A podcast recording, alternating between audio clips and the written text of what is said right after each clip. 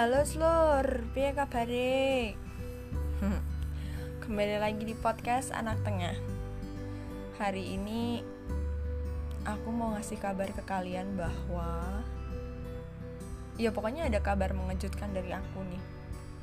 Kalau di podcast episode 17 yang sebelumnya aku membahas tentang betapa kagetnya aku, betapa pasrahnya aku melihat pengumuman yang ternyata aku lolos administrasi.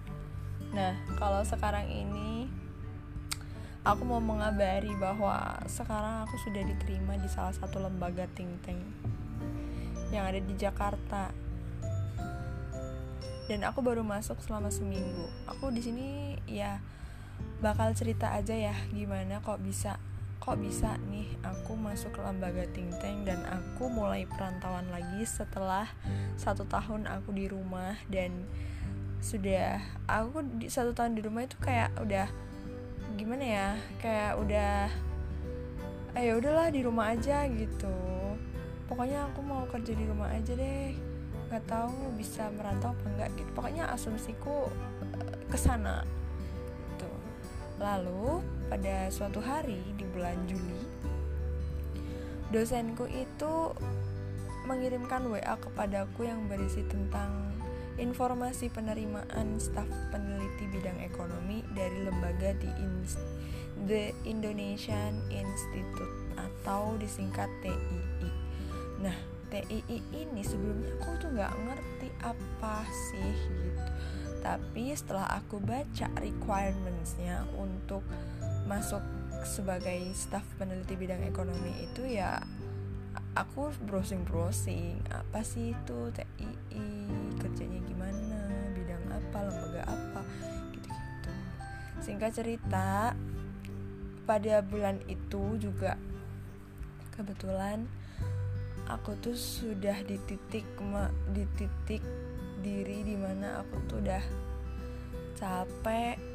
Ya apa ya lebih ke pengen hal-hal baru pengen sesuatu yang baru pengen suasana yang baru gitu.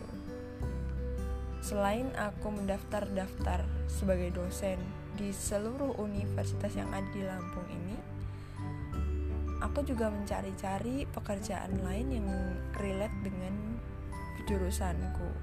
Aku cari hal tersebut dari link LinkedIn dan dari informasi grup alumni dan sebagainya. Nah, seperti yang aku bilang tadi bahwa suatu hari di bulan Juni dosenku mengirimkan suatu brosur itu. Dan pada saat itulah yang aku bilangin ini ketika saat di spirit dan ya udahlah yang penting coba-coba aja gitu kan. Mindset para fresh graduate kan kayak banyak kan kayak gitu kan. Udah kerja aja, coba-coba aja siapa tahu keterima gitu.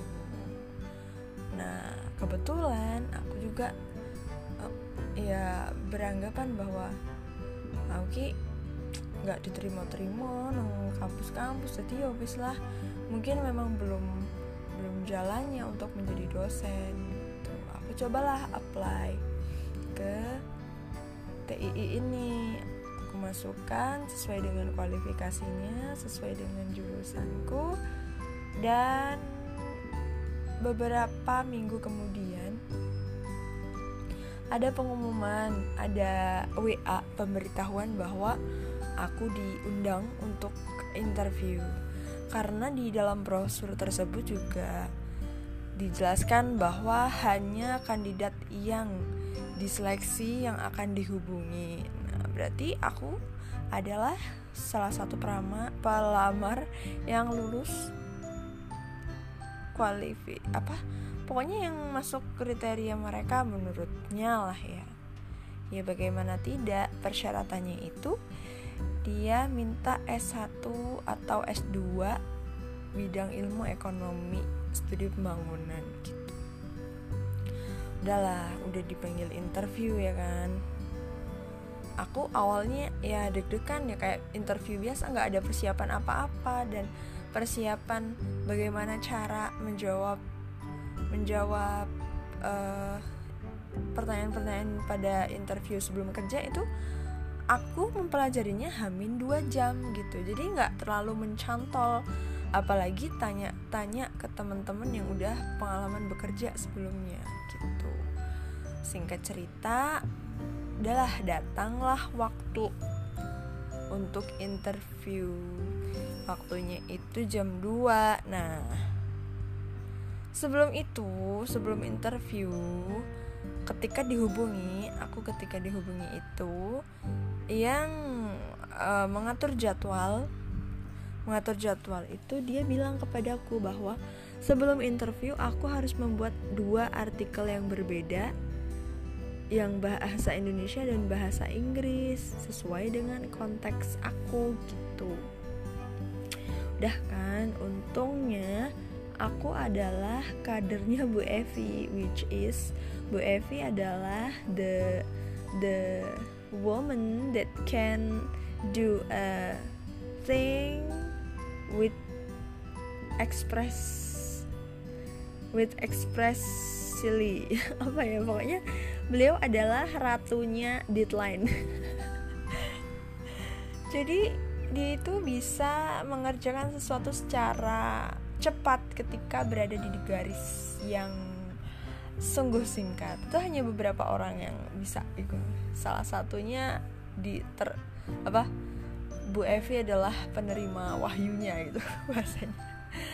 Nah aku kan wiskulina ya. Apa itu bahasa wiskulina? Wiskulina mengikuti iklim kerja yang seperti itu. Gitu ya.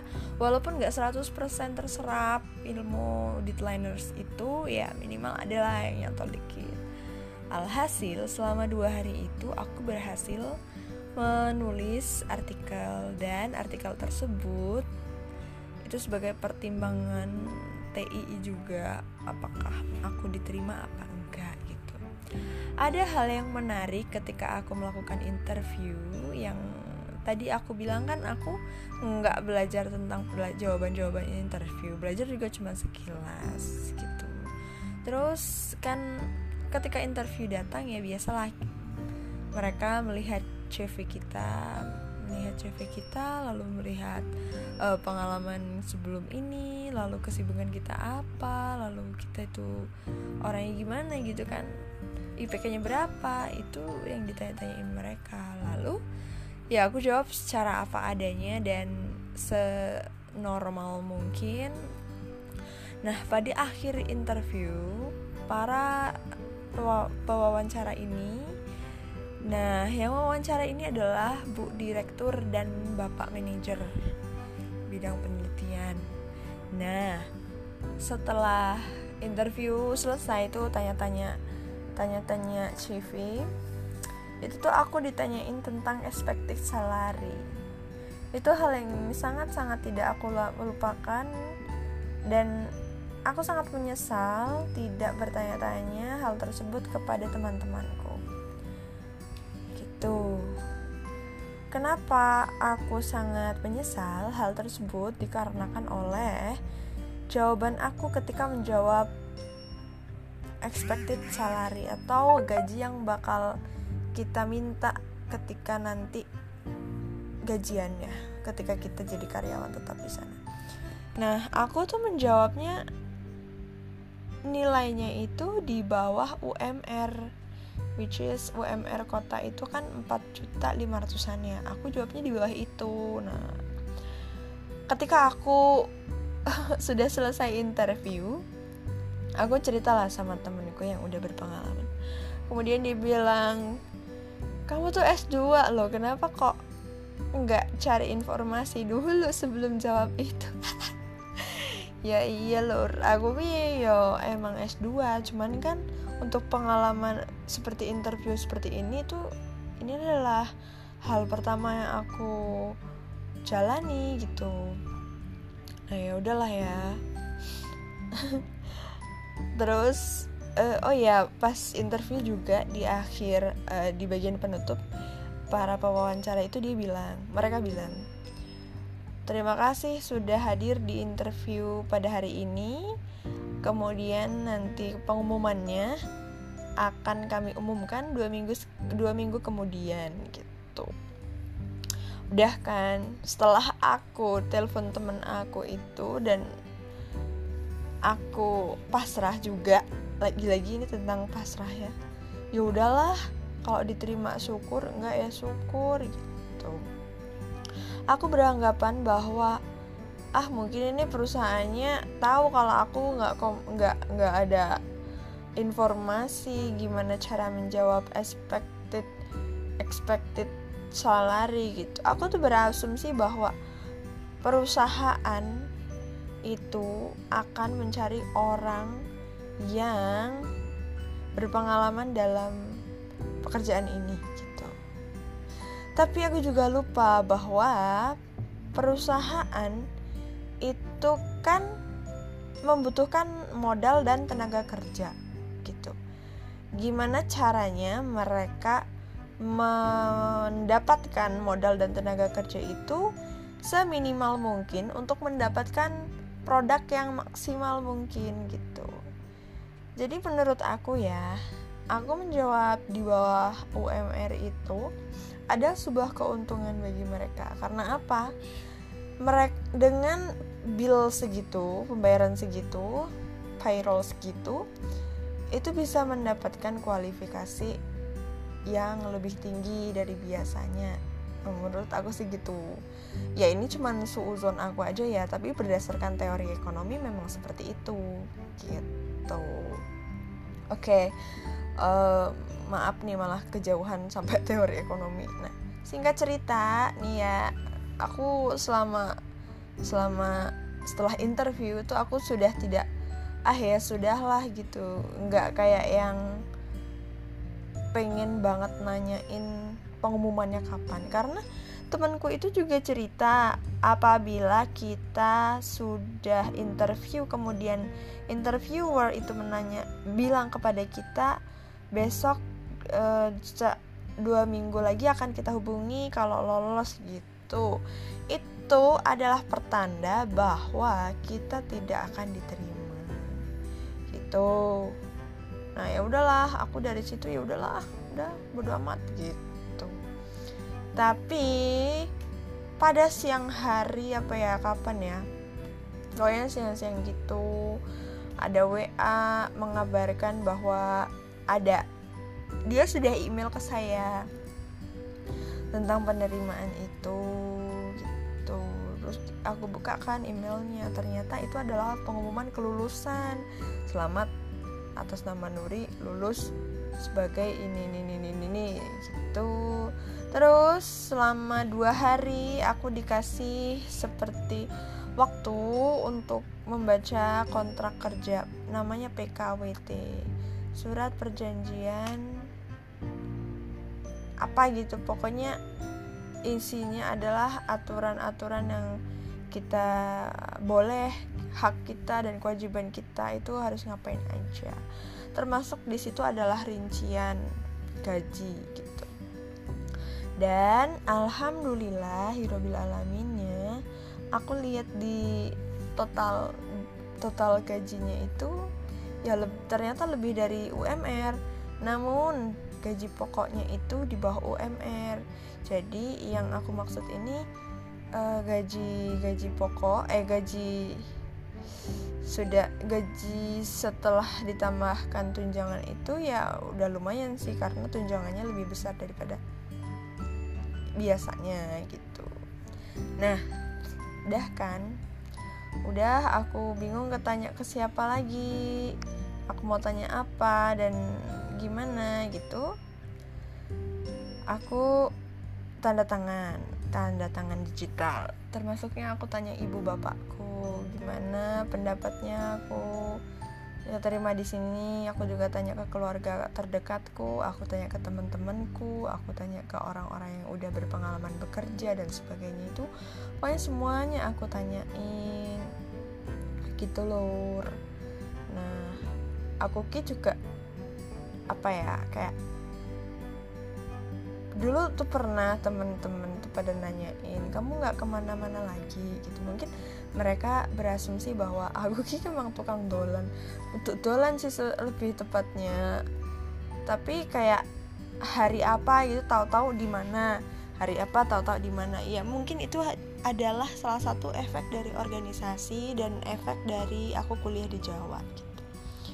Aku ketika ditanya lagi di mana sekarang? Aku jawab di Pringsewu terus aku bilang aku nggak ke mana-mana lagi selain di Pringsewu gitu. Ternyata aku salah lur. Ternyata saya aku nang Jakarta lur. Ngono. Hmm. ya udah gak apa-apa terus lur di saat aku berhati senang karena diterima di salah satu lembaga riset dan itu pertama kalinya aku tanda tangan PKWT aku juga mengalami banyak kebingungan, banyak kebimbangan dan sebagainya. Di sisi lain, aku ingin mendaftar CPNS dan di sisi lain juga aku juga nggak mau menyia-nyiakan kesempatan ini lur. Gitu. Terus aku menjelaskan ke orang tua juga bagaimana. Nah mungkin itu aja yang bak yang aku ceritain ya. Ini udah lumayan lama aku ngomong 16 menit ya ternyata selama itu ya. Gak kerasa ya kalau emang kita lagi nyocot ya. Yaudah untuk next part mungkin aku bakal cerita tentang gimana tanggapan orang tuaku ketika aku keterima kerja di lembaga think tank ini. Dan aku harap juga ke depannya aku bakal ngejelasin apa itu sih lembaga think tank dan aku kerjanya ngapain aja. Nanti bisa jadi ya bisa jadi cerita dari orang tua aku bisa jadi penjelasan tentang ting yang pertama. Ya aku konek aku smooth ya lor gitu. buat kalian yang udah ngadengerin aku terima kasih banget gitu kan. Ini platform ini adalah platform yang menolong orang-orang yang malas untuk menulis. Aku kan dua blog tapi aku kan malas nulis. Padahal gue kerjanya nulis. Tapi enakan ngomong sih emang. Yaudah gitu aja. Ini udah jam 23.44 besok lagi aku sambung ya. Assalamualaikum. Jangan lupa dengerin podcast selamat pagi. Eh bukan bukan. Podcast anak tengah